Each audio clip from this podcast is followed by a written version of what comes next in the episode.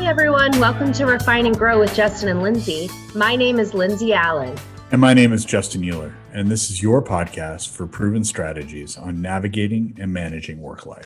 This is kind of a loaded topic. I feel like I could be stepping on a landmine here, but the conversation about how we present ourselves physically is important. And I'm not talking about like attractiveness. Yeah, I'm talking about just being professional and having a professional appearance. And I know for different companies and different corporate cultures, that has a different meaning. And so I don't want to say that there is a binding standard for all corporate settings at all times. I think it's really important to understand the context in which you're working, what is expected at the organization that you work for. But I do think there's something to how we present ourselves. And I think that's taken on an interesting twist during COVID because I think folks in an on premise setting would have been incredibly professional. In the COVID world, you might see them in their pajamas with their hair sticking up and their teeth not brushed and their face not shaved for weeks at a time because either they've just given up or they're not really sure what to do because they're outside of a context that's normative for them. So I do think physical presentation is important. I do think it's contextual. I don't think there's this hardline standard that we all need to fit into. If you're working in investment banking or commercial banking or, you know, just the banking industry as a whole, I think, you know, that definitely has a dress code that is more indicative of last century suits, ties, and dark dress shoes. If you're in consulting, that standard has moved quite a bit over the years. There's something about coming in and presenting an image that, as my mom used to say, clean, neat, and professional. Does image matter. I don't think it's everything, but I do think impressions mean something. We communicate in how we present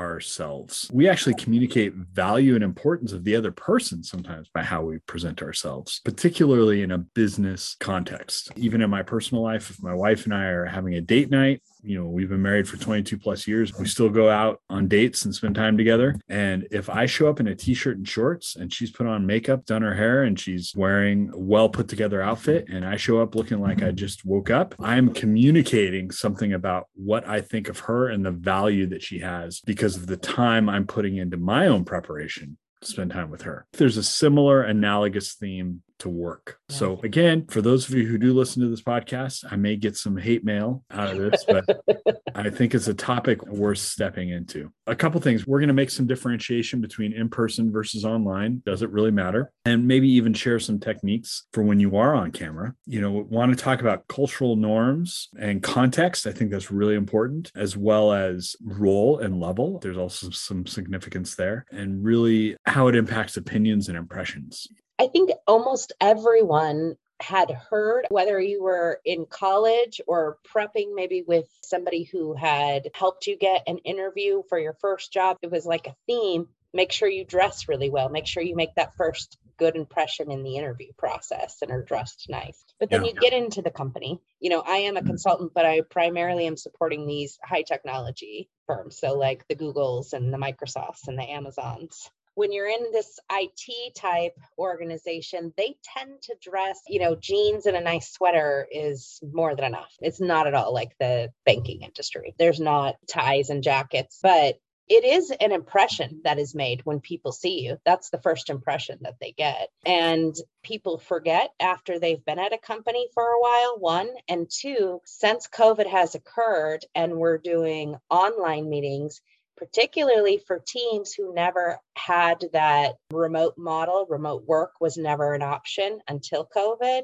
I don't think they understand that online, if you're on video in meetings, you're also making an impression. The company I'm supporting now, I hear a lot of stories about people saying, I joined my meeting today and so and so was in their pajamas. They're going to remember that. They're not going to forget that about you. like they're going to remember that. It's distracting. It's hard to hear what's being said in the meeting because you're busy staring at the person on video who you know is in an environment and looking like something you weren't expecting. Yeah. and I, that's a hard thing for people to forget. I feel like it's something that will stick in your memory about that individual. And that's not something i want stuck in people's memories about me and I also think what happens sometimes is you're unexpectedly in COVID world asked to turn on your video when you weren't expecting to. So you do have to take a little bit of time to be in an online platform ready to go and presentable in case the unexpected occurs and you are on video and folks can see you. We have some what we call early in career or fresh out of college and grad school talent who have joined our company and we bring them in in cohorts. They go through a pretty structured, disciplined program together. And I sometimes will be down in our office that houses our early in career folks. And I'm always a little bit stunned by what I see folks that are in dirty tennis shoes, holes in the pants, you know, shirts that look like they just came from the bottom of the laundry pile. I realize, unfortunately, that cat could be the smartest dude in the room. And I am so distracted by the fact that they look like they just don't give a rip. Unfortunately, uh, my first inclination is to dismiss that individual. And so it's a credibility builder. And I do think, you know, yes, I come from the military, but I'm a very unmilitary military guy. But I do believe in the whole idea of a uniform and wearing the appropriate uniform for the appropriate occasion. So, like I said, you know, I have suits and ties and good dress shoes, but that's not always appropriate. So, it's understanding the uniform that you need to be wearing for the setting and the context that you're in and wearing that uniform well. So, for example, I have a lot of customers in the mid market. When I visit a lot of those customers, if I'm visiting their corporate offices, a, I never ever wear a tie because that is not the culture of a lot of the manufacturing distribution customers that I work with. So, no ties, open collar, and usually I don't get crazy with my pattern. Pink dress shirt is as wahoo as I get when I go see those customers. I'll generally wear a nice sports coat because I want to show them that I'm making an effort. And frankly, I like wearing a nice sports coat and a pair of good wool trousers and a nice pair of dress shoes. Big fan of the Allen Edmonds and the Aldens. And being dressed impressed, as we used to say in the military, dressed impressed. Now, I had a customer at one point, they were a gaming company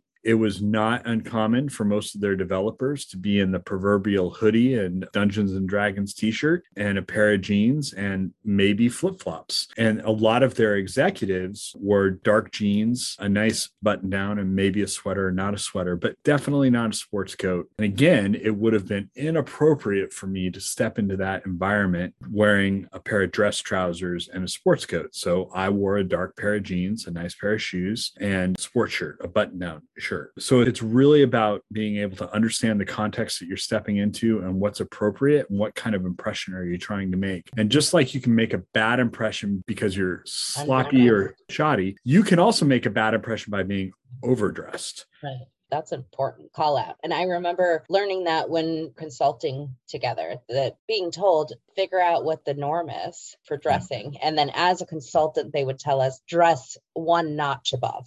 But yeah, yeah I think it yeah. can be intimidating or you're not taken seriously. Yeah.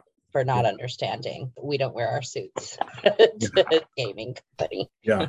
Yeah. It's just a bad look you just dated yourself and, and, set up all sorts of barriers. So, how you dress and how you present yourself and knowing what uniform to wear for the right situation can also be a great builder of relationship or at least create relational comfort and not put up some immediate barriers between you and the other individual or individuals, whether those are employees, respective clients, or whatnot so what I would wear to a client in person is not necessarily what I would wear when I'm online which of course has been the majority of my client engagement and fellow employee engagement. I usually have two different uniforms when I'm online. If I'm speaking externally to a customer or a potential customer, I'm generally wearing at a minimum just a sweater or a button down shirt. It doesn't even have to be a dress shirt per se, but a button down shirt with a sweater, usually in jeans. And in this case, slippers on my feet. Usually a collar. I make sure I'm shaved. My hair is actually combed or whatever for the day. And then I'm in a presentable position. That's usually when I'm talking to somebody external to me. When I'm talking internally, nine times out of 10, we're not on the camera. But when I do have to be on a group call or a team call with my old practice, I usually was not as concerned about having a button down on, but I did want to be clean and neat and presentable and usually not wearing a t shirt. So clean, neat, and presentable, but a little less concerned about looking super professional. But again, I go back to my mom clean, neat, and presentable. There's some other components though when being online that I think are really important, and that's the setting that you're in. So right now, those of you listening to the podcast can't see me, but I've done a few things in my workspace to create an environment which is professional from a video perspective. So when my team or my boss or my customer gets online and I am on video, one, to create that connection, I usually don't blur out my background and I usually don't use a false background. So there'll be no pictures of me sitting at the beach while I'm on a video conference call. I try to keep my background real. Okay. Because mm-hmm. I want to create connection. So from a background perspective, then I don't want something that's really cluttered. I want something that's kind of clean, neat. There's not a lot that's going to distract the viewer behind me. Oftentimes, I'll include part of a bookcase and kind of a clean wall behind me with a little bit of art. So it's interesting. It's not boring. It's part of who I am. And that actually creates some relational capital and connection. And I can't tell you how many times I've had great ad hoc conversations with either colleagues that I didn't know very well or customers just based upon a book they saw on my wall or they saw my Teddy Roosevelt bobblehead doll or something to that effect. And it creates a relational connection. The third thing that I try to do is my lighting. So you don't want a lot of glaring light on your face. So I've invested in a little light block that actually sits off to the side of my computer and hits my face from the side or kind of the front side. That creates some soft light on me. So I'm not sitting in a cave. There's not a lot of glare. So I try to dim down and create some soft light. It's also important that you have some background light, which currently I don't have right now, but I have a lamp that sits behind me, kind of in the corner of my office. I have that lamp on usually to create some backlight. And that really creates an on camera environment, which is amenable to relational connection, reduces distraction, and is professional the last thing I'll say on that front is I also have my office, and not everyone can do this. I have my office generally in a location free of distraction, away from the hustle and bustle. I have a very busy house. I'm down in the basement, and I try to be in a place where I'm somewhat segregated to really reduce the opportunity for my 10 year old to photobomb my client meetings. Every once in a while that happens, and we laugh about it. It's great, but I try to create a distraction free environment, both for me and for the folks online. So, those are some tips and tricks. It speaks to that physical presentation, particularly in the world in which we live now. And I think are really, really important for successful connection, successful engagement, and meaningful meetings, one on ones, and other sorts of dialogue. I had never thought about the idea that you could be a little more strategic with your background in terms of maybe purposely showing some of your favorite business books.